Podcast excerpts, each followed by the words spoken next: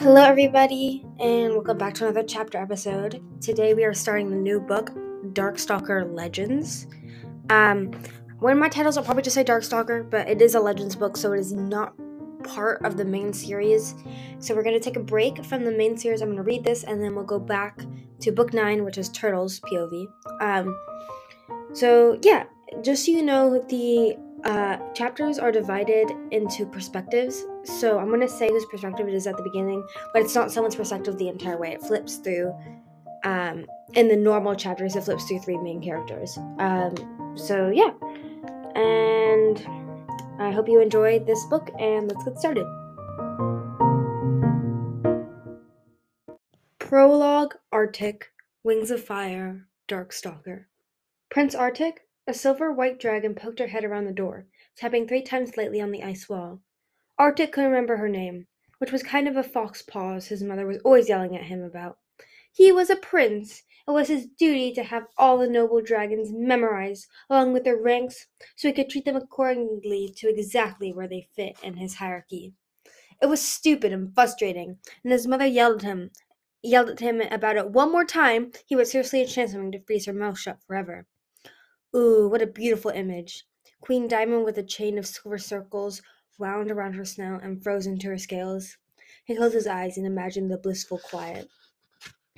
The dragon at his door shifted slightly, her claws making little scraping sounds to remind him she was there. What was she waiting for? Permission to give him a message? Or was she waiting for him to say her name? And if he didn't, would she go scurrying back to the queen to report that he had failed again? Perhaps he should intend Talisman to whisper in his ear whenever he needs to know something. Another tempting idea, but strictly against the rules of Icewing Animus magic. Animus dragons are so rare. Appreciate your gift and respect the limits the tribe has set. Never use your powers frivolously. Never use it for yourself. The power is extremely dangerous. The tribe's rules are there to protect you. Only the Ice Wings have figured out how to use Animus magic safely.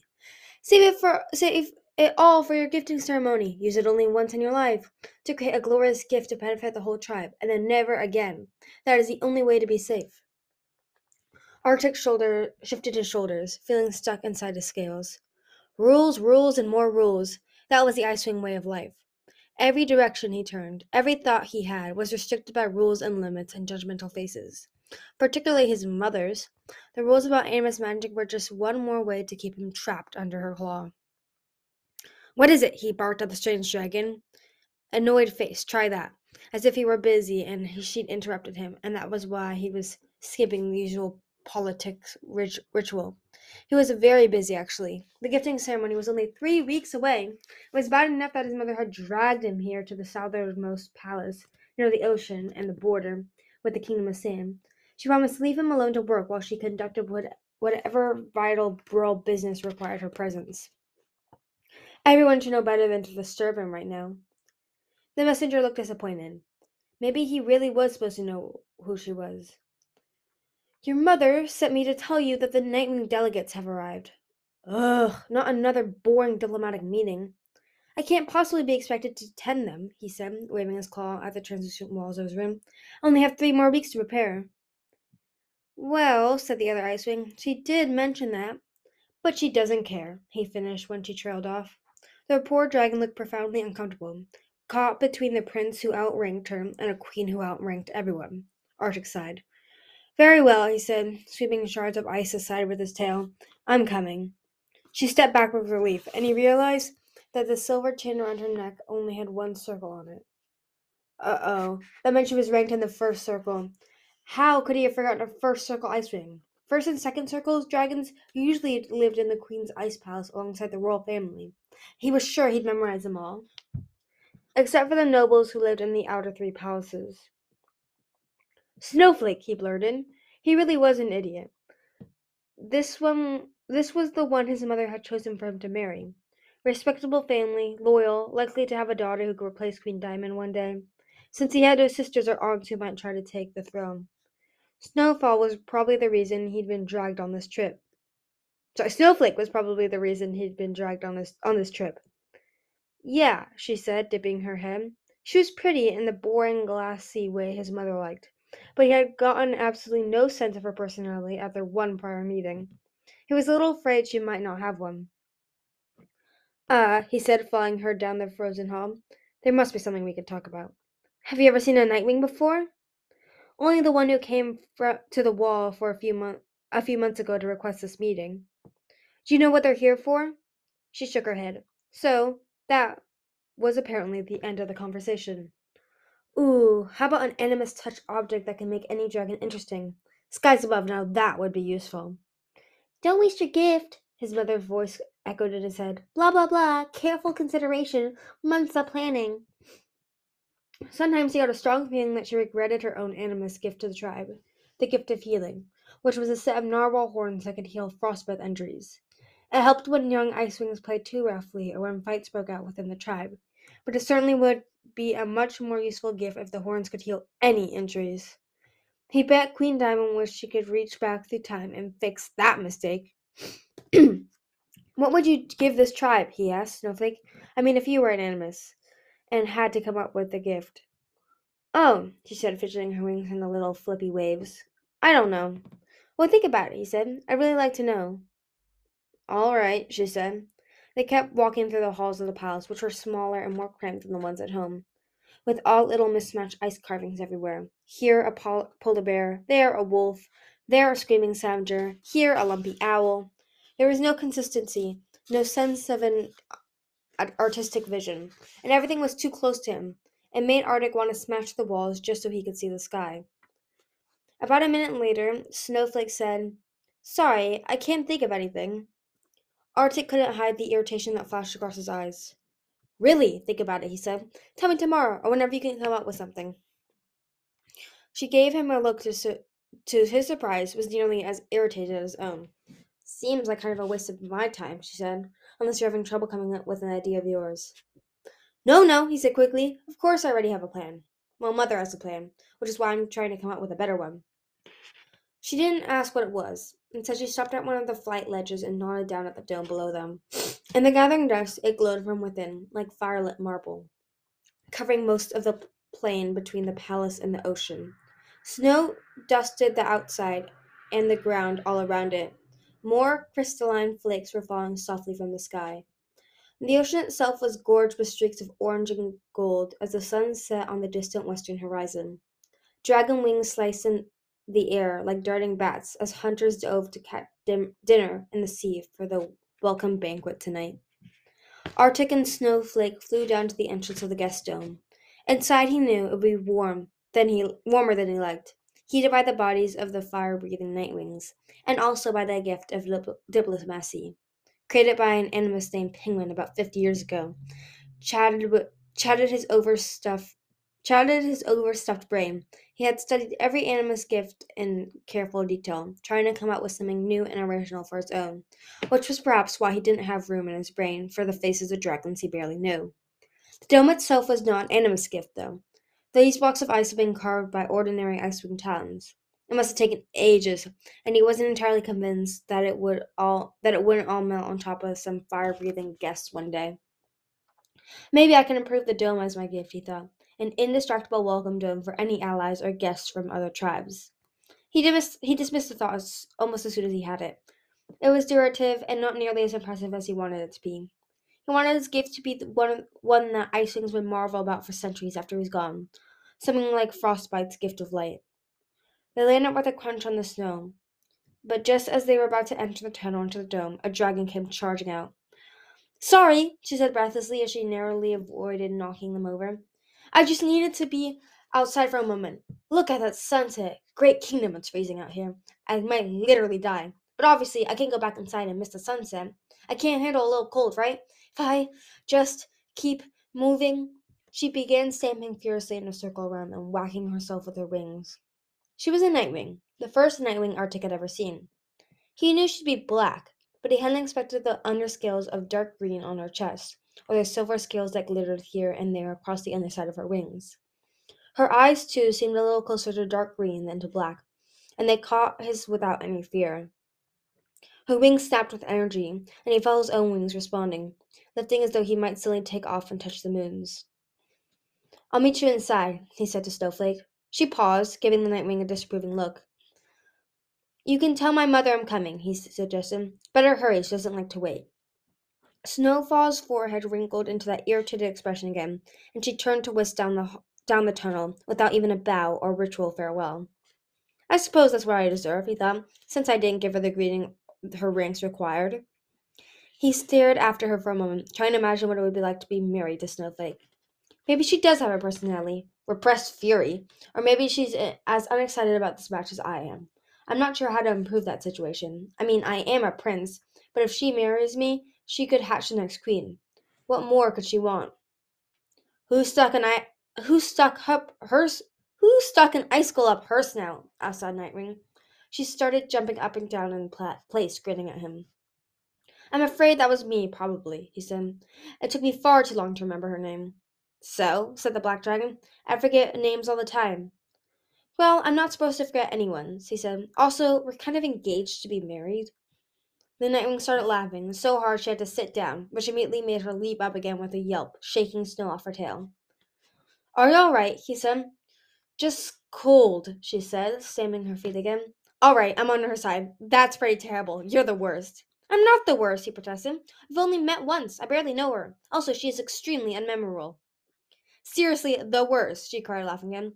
That poor dragon. I'm completely telling her not to marry you. I pity whoever gets tricked into that. You'll be like, Happy 40th, fourth, 40th anniversary. What's your name again? And she'll be like, It's our fifth, you 50th, you slimy weasel, and my name is You're sleeping on an iceberg tonight. I promise I would remember that name. She I promise I would remember that name, he said.